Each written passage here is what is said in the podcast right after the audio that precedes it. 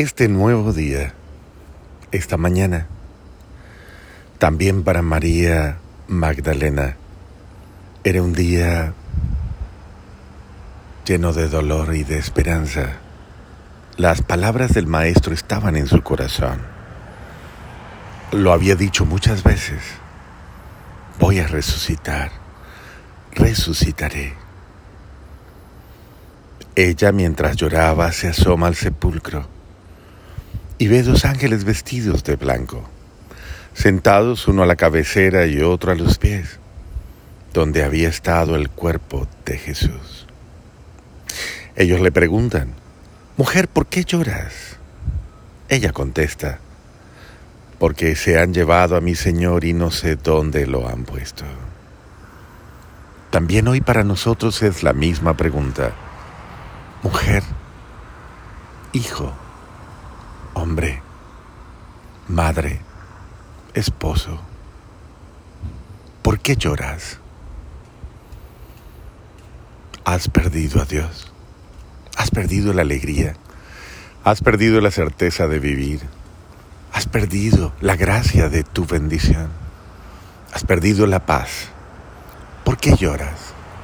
¿Qué causa tu dolor?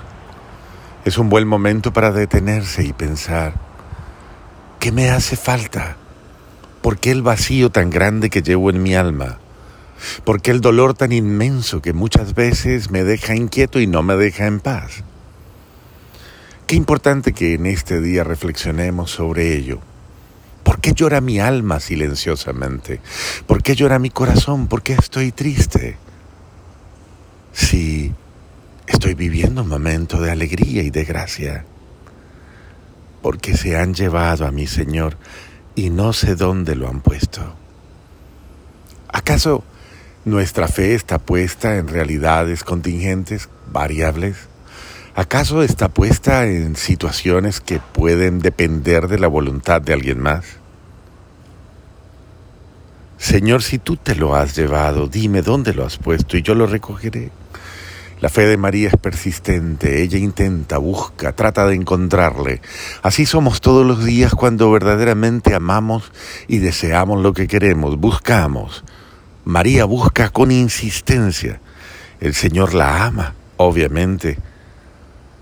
Y mirándola le dice, María.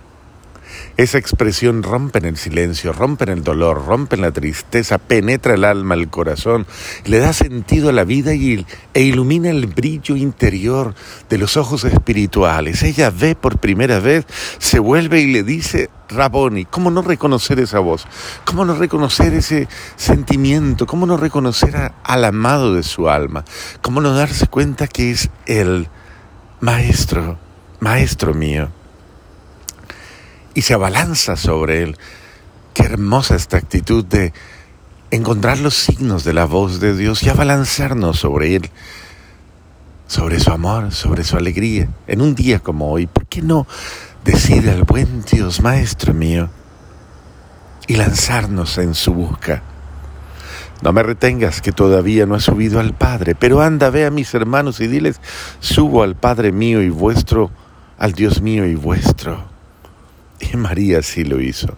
Fue la primera entre los apóstoles de ir y anunciar a los discípulos la resurrección.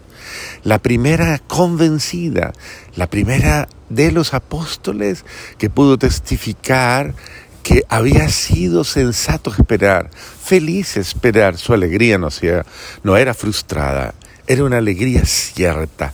Jesús ha resucitado, Él es mi vida y esa alegría también debes tenerla hoy tú, porque en verdad ha resucitado el Señor y ha resucitado para ti, ha resucitado para tu vida, ha resucitado para tu alma, ha resucitado para tu corazón, para todas las circunstancias que le pusiste, tus vicios, tus soledades, tus tristezas, simplemente comienza a disfrutarlo, lo vas a ir viendo, porque así es, lo has encontrado. Encuentra al Señor que te dice, confía en mí, hoy, este nuevo día en que podías tener las tristezas, las amarguras y las angustias, en este día en que podían pasar tantas cosas. confía en mí, cree en mí, vuelve tus ojos a mí, vuelve tu mirada a mí y mirándome descubre que yo no te defraudo, que soy tu Dios, tu Señor, que no te defraudo, que estoy contigo en todo instante, en todo momento, que no te falto y que le doy la paz a tu corazón.